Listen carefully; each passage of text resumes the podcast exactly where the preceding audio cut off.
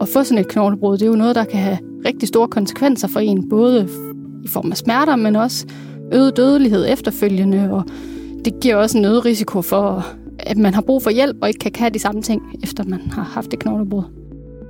En hyppig senkomplikation til diabetes, som dog ikke er så velbelyst, det er risikoen for knoglebrud. Årsagen til den øgede risiko for knoglebrud er endnu ikke klarlagt, men studier tyder på, at diabetisk nerveskade kan have en indvirkning. Hvordan nerveskaden kan have en indvirkning, og hvad der ellers forårsager de her knoglebrud, det ved man ikke så meget om i dag, men det er Julie Lindgaard Nielsen i gang med at undersøge, så diabeteslæger fremover kan sætte ind med både forebyggelse og behandling. Julie er læge og Ph.D.-studerende hos Steno Diabetes Center i Nordjylland, og hende har jeg i studiet. Velkommen, Julie. Mange tak. Mit navn er Simon Brix, og du lytter til Diabetesforskerne. Og Julie, vil du ikke øh, som det første fortælle mig og lytterne, hvorfor det er, du synes, det her emne det er interessant at, øh, at forske i? Jeg har egentlig altid haft en, en interesse for øh, diabetes og det her med, at, øh, hvordan man kan forebygge, at personer med diabetes får de her øh, komplikationer til diabetes. Og vi ved jo, at der er en lang række velkendte komplikationer, som hjertekarsygdom, nerveskade, øjenskade, nyreskade, som man egentlig ved en del om, men så blev jeg opmærksom på det her med, at øh, personer med øh, diabetes har øget risiko for knoglebrud. Og det var egentlig ikke noget, jeg havde hverken lært om på studiet eller nogensinde hørt om før, og det undrede mig egentlig lidt, at øh, nu for type 2-diabetes øh, vedkommende, at de kan gå rundt med en, en øget risiko for knoglebrud på op til 70 procent, og så har man ikke hørt noget om det, og det er ikke noget, man, man ved så meget om, hvordan man kan forebygge og behandle, og hvad, hvorfor det egentlig kommer. Så det tænkte jeg egentlig, at det var øh, spændende at, at gå mere ind i, fordi at man jo også ved, at at få sådan et knoglebrud, det er jo noget, der kan have rigtig store konsekvenser for en, både i form af smerter, men også øget dødelighed efterfølgende, og det giver også en øget risiko for, at man har brug for hjælp og ikke kan have de samme ting, efter man har haft et knoglebrud. Og hvad er det så, du præcist undersøger? Jamen, øh, overordnet set, så undersøger vi de her knoglekomplikationer, man ser hos øh, type 2-diabetes. Og så undersøger vi også, om, om der kan være en relation mellem øh, øh, knoglekomplikationer ved diabetes og diabetisk nerveskade, så det vi kalder diabetisk neuropati. Og det er noget med, at det er et særligt fokus på, på, på sammenhængen mellem, mellem øh, diabetisk nerveskade og, og de her knoglebrud, ikke? Ja, det er, det er noget, at øh, vi i hvert fald er meget øh, interesseret i. Altså man kan sige, der er lidt, lidt to formål med studiet. Altså dels så vil vi gerne undersøge, hvordan er knoglerne opbygget hos personer med diabetes. Ja. Og så vil vi også gerne undersøge, om der, om der er en sammenhæng mellem, mellem nervefunktionen og knoglerne. Og hvorfor lige nøjagtigt den sammenhæng? Men man ved, at der er, er rigtig mange forskellige årsager til, at personer med diabetes kan have de her knoglekomplikationer. Og der er nogle studier, øh, sådan registerstudier på verdensplan, der, der tyder på, at, at personer med diabetisk øh, nerveskade har endnu højere risiko for at få de her knoglebrud end personer uden nerveskade. Og man ved, at noget af det kan formentlig forklares af, at, at de har en øget risiko for at falde, fordi at de har nedsat følesans i fødderne, og også har lidt svært ved at mærke, hvor altså stillingssansen af, af fødderne. Men der findes også nogle enkelte studier, der tyder på, at det faktisk også kan påvirke selve knoglerne, når man har nervebetændelse. Og det giver jo også god mening, fordi ligesom alle andre organer, så er knogler jo også et organ, der er afhængig af en, en nervefunktion. Så hvis den er påvirket, så vil det jo også give god mening, at det måske også påvirker knoglerne. Så det er noget af det, vi godt vil blive klogere på. Er det ikke noget med, at der, der er tegn på, at dem, som har øh, diabetisk nerveskade, rent faktisk har en, en knogleopbygning, som burde øh, betyde, at de har lige så, lige så stærke, eller måske endnu stærkere knogler, end dem, som ikke har diabetisk nerveskade? Jo, altså, øh, hvis nu man ser på øh, personer med type 2 diabetes generelt, hvis man så laver sådan en, øh, en knoglescanning, som man bruger til at undersøge for knogle øh, skørhed. Den ser på sådan tætheden af knoglerne. Hvis man ser på den hos personer med type 2 diabetes, så ser det egentlig ud til, at de har normal øh, knoglemineral tæthed, mm. eller endda højere end personer uden diabetes. Og det skulle jo faktisk betyde, at de måske er beskyttet mod at få knoglebrud, men vi ser faktisk det omvendte, at de har øget risiko for at få knoglebrud. Og hvordan det så lige ser ud i forhold til personer med diabetes nerveskade ved virkelig helt i forhold til de her scanninger, men man kan se på nogle øh, andre scanninger, som man lige nu kun bruger i forskningssammenhæng, hvor man kan se mere på sådan 3D-opbygningen af knoglerne. Der ser det ud til, at sådan selve den hårde skal, der sidder yderst på knoglen, altså den, der er meningen, der skal gøre knoglen stærk, mm. at den, den bliver lidt, øh, lidt tyndere hos personer med nerveskade. Okay. Kigger I også på, hvad der ellers skulle forårsage knoglebrud ud over nerveskade? Ja, vi ser på en, en lang række øh, forskellige faktorer. Øh, vi undersøger også noget som øh, blodsukkerniveau og insulinresistens, om det kan have nogen betydning. Øh, og vi undersøger også øh, ved hjælp af sådan en, et, et lille apparat, der kan man måle niveauet af sådan sukkerholdig øh, protein i, i huden.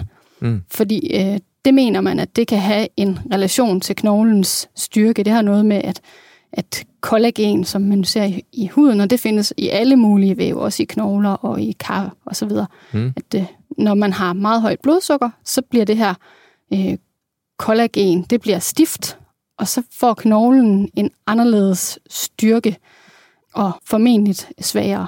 Hvilket problem vil du sige, at din forskning den kan potentielt være med til at løse her?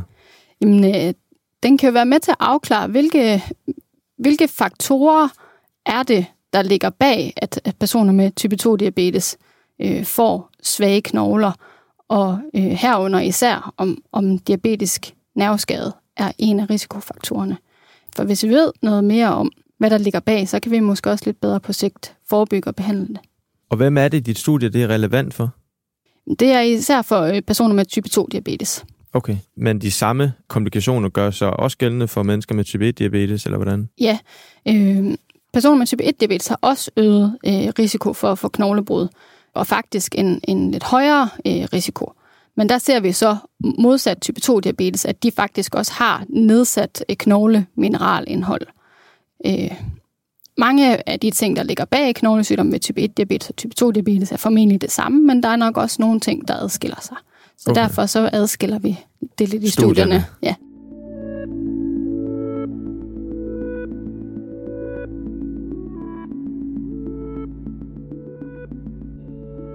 Og Julie, jeg ved, at dit øh, phd studie her, det er delt op i i virkeligheden tre spor. Vi kommer tilbage til det tredje spor lidt senere i udsendelsen, men, men, men ellers i to spor.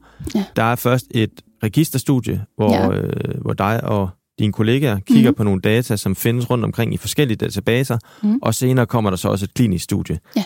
Vil du først forklare, hvordan det er, du griber det her registerstudie af, og i virkeligheden forklare, hvad, hvad er et registerstudie? Ja, altså et, et registerstudie er jo et studie, hvor vi ser på nogle, øh, nogle databaser, på nogle registre på en eller anden måde. I det her tilfælde bruger vi øh, data fra patientregistre, så vi har nogle data på diagnosekoder på alle, der har været i kontakt med sygehusvæsenet, og så har vi noget data på apoteksudleveringer, så vi kan se, hvad for noget medicin folk har fået. Og på den måde, så kan vi trække øh, noget data ud på, på rigtig mange øh, mennesker.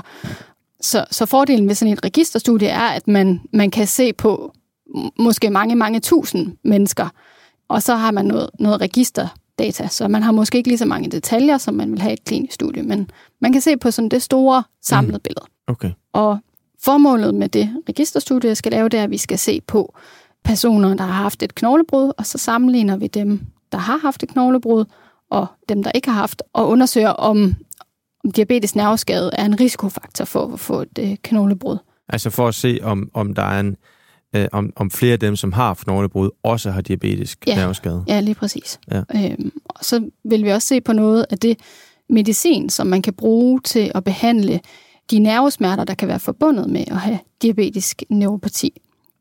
Det er især sådan noget antidepressiv medicin og noget, man bruger til at behandle epilepsi. Øhm, og det er noget medicin, der kan have nogle, nogle bivirkninger, som for eksempel kan gøre, at man er i øget risiko for at falde så vil vi også se lidt på det her medicin i forhold til, til risikoen for at få et knoglebrud. Okay, så I har en mistanke om, at medicinen kan have en indvirkning? Ja. Og hvor langt er du med det her studie? Men det, vi er i gang, men har ikke øh, nogen resultater på, på bordet endnu lige nu. Okay. Men når I så har, hvordan er det så, øh, det hænger sammen med det kliniske studie? Jamen, det kan jo ligesom give os et, et pej om, om vi er på vej på rette spor. Altså er der en, en sammenhæng, når vi kigger på registrene. Men det, der kan være en, en ulempe ved at kigge på registrene, og det, der ikke nødvendigvis giver os den fulde sandhed, det er, at vi jo er afhængige af det, der bliver puttet ind i registrene. Mm. Så vi er afhængige af, at folk har været inde på sygehuset og har fået en diagnosekode for diabetisk nervebetændelse. Og det er måske i virkeligheden ikke et særligt godt register. At vi har nok ikke øh, det fulde billede, når vi kun ser på register. Så derfor så er vi nødt til at, at supplere det. Okay, så det kan være en indikator på, på, på en problemstilling, der skal undersøges videre. Ja. Og selv hvis I ikke øh, ser den her indikator, så kan ja. det stadig være relevant at lave det kliniske studie. Ja, lige præcis. Og hvad går det så ud på? Jamen, øh, der skal vi lave et, øh, et klinisk studie, hvor vi, øh, som er designet som sådan et, øh, en tværsnitsundersøgelse. Det vil sige sådan en, en engangsundersøgelse. Vi inviterer øh, 300 personer med type 2-diabetes ind og bliver undersøgt. De bliver delt op i øh, tre grupper. En, hvad kan man sige, en kontrolgruppe. Øh, personer med type 2-diabetes, der ikke har nervebetændelse og ikke har haft et knoglebrud. Mm. Og så har vi en gruppe øh, med personer med type 2-diabetes, der har haft et knoglebrud, imens de har haft diabetes. Og til sidst en gruppe med type 2-diabetes, der har svært tilfælde af nervebetændelse. Det kan både være øh, nervebetændelse i fødderne, eller nervebetændelse i det, vi kalder det autonome nervesystem, altså det, der styrer funktionen af de indre organer, for det kan også blive påvirket ved diabetes. Okay, og hvad, hvad gør I så videre? Jamen, så skal vi øh, lave en, en lang række undersøgelser på de her personer, hvor vi, man kan sige, vi det står lidt, undersøgelserne er lidt tre ben, kan man sige. Der er en knogledel, så er der en komplikationsdel, altså hvor vi især har fokus på de her nervefunktionsundersøgelser, og så er der en, en del, hvor vi sådan fokuserer på øh, balancen og muskelstyrke, sådan den fysiske funktion. Fordi det er tre ting, vi sådan mener, der har stor sammenhæng. Så det er nødvendigt at undersøge alle tre ting. Ja, okay. Og kan du sige lidt mere om, hvordan, hvordan I egentlig undersøger de enkelte ting? Ja, altså i, i forhold til, til knoglerne, så undersøger vi, laver vi den her DEXA-scanning, øh, som er den her knogle mineraltæthedsscanning, jeg snakkede om, som vi ser er egentlig er normal hos personer med type 2 diabetes, typisk. Der laver vi også en helkropsscanning, som vi faktisk kan bruge til at se på, hvordan øh, muskler og fedt fordeler sig i hele kroppen. Derudover så laver vi sådan en, øh, noget, der hedder en HRPQCT-scanning. det er Mundret en, øh, en scanning øh, en, en CT-scanning, en speciel CT-scanning af underarmen og underbenet, hvor man så får den her 3D-billede af knoglen for at se, hvordan den er opbygget sådan helt ned i de små detaljer. Og så øh, skal vi måle knoglestyrken, det gør vi med sådan et lille specielt apparat, lidt ligesom en, en lidt tyk blyant med en lille nål i spidsen. Den kan vi trykke ind på øh, skinnebenet, og så på den måde, så måler man knoglestyrken. Så vi ligesom både får et indblik af, hvordan er knoglen opbygget, og, og hvilke funktioner har den, altså hvor stærk er den.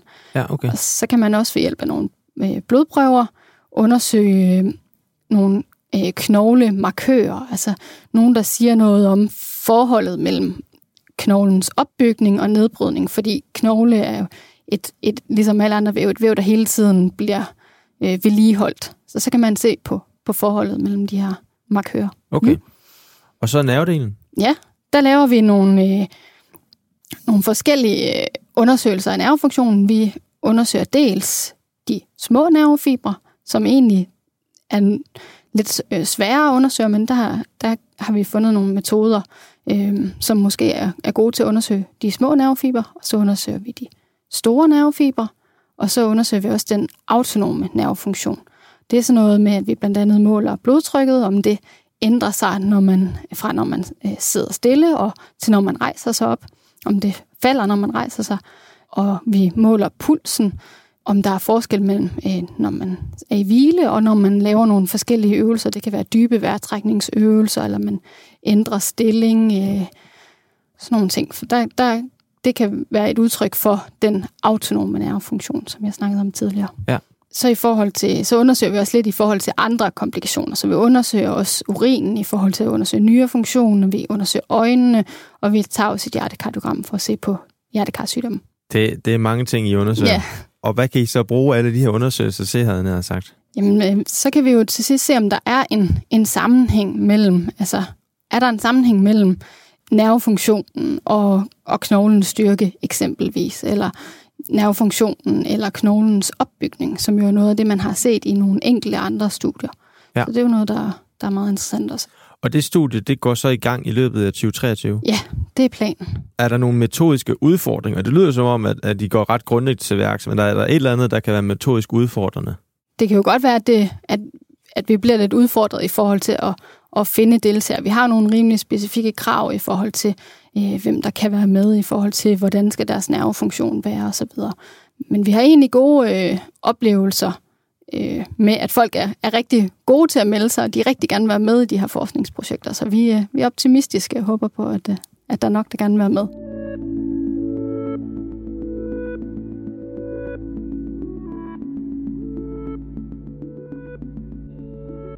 Og øh, Julie, det er, det er jo en del af dit øh, phd studie Ja. Så jeg regner med, at du øh, om et par år har skrevet en afhandling på baggrund af det her. Ja. Og hvad håber du så, du kan øh, have bevist til den tid og fortælle om til, din, øh, til dit forsvar for din afhandling? Jamen, øh, jeg håber jo på, at vi er blevet en hel del klogere på, hvilke ting det er, der egentlig ligger bag den her diabetisk knoglesygdom.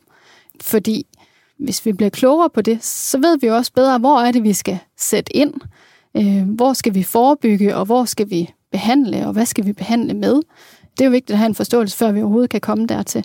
Og derudover så er det jo også øh, bare vigtigt for mig, at det her bliver en, en mere kendt komplikation, fordi det tyder også på i studier, at det er en overset komplikation. Altså personer med type 2-diabetes, de får ikke lige så ofte diagnosen knogleskørhed som, som andre personer, selvom at, at de jo, hvis I jo ser, at de burde have den oftere. Så, så det er jo lidt et paradoks, så det håber vi på, at vi kan sætte mere fokus på. Og hvis I så finder frem til, til de her årsager, mm-hmm. hvad, hvad, hvad, hvad er næste step, så at sige?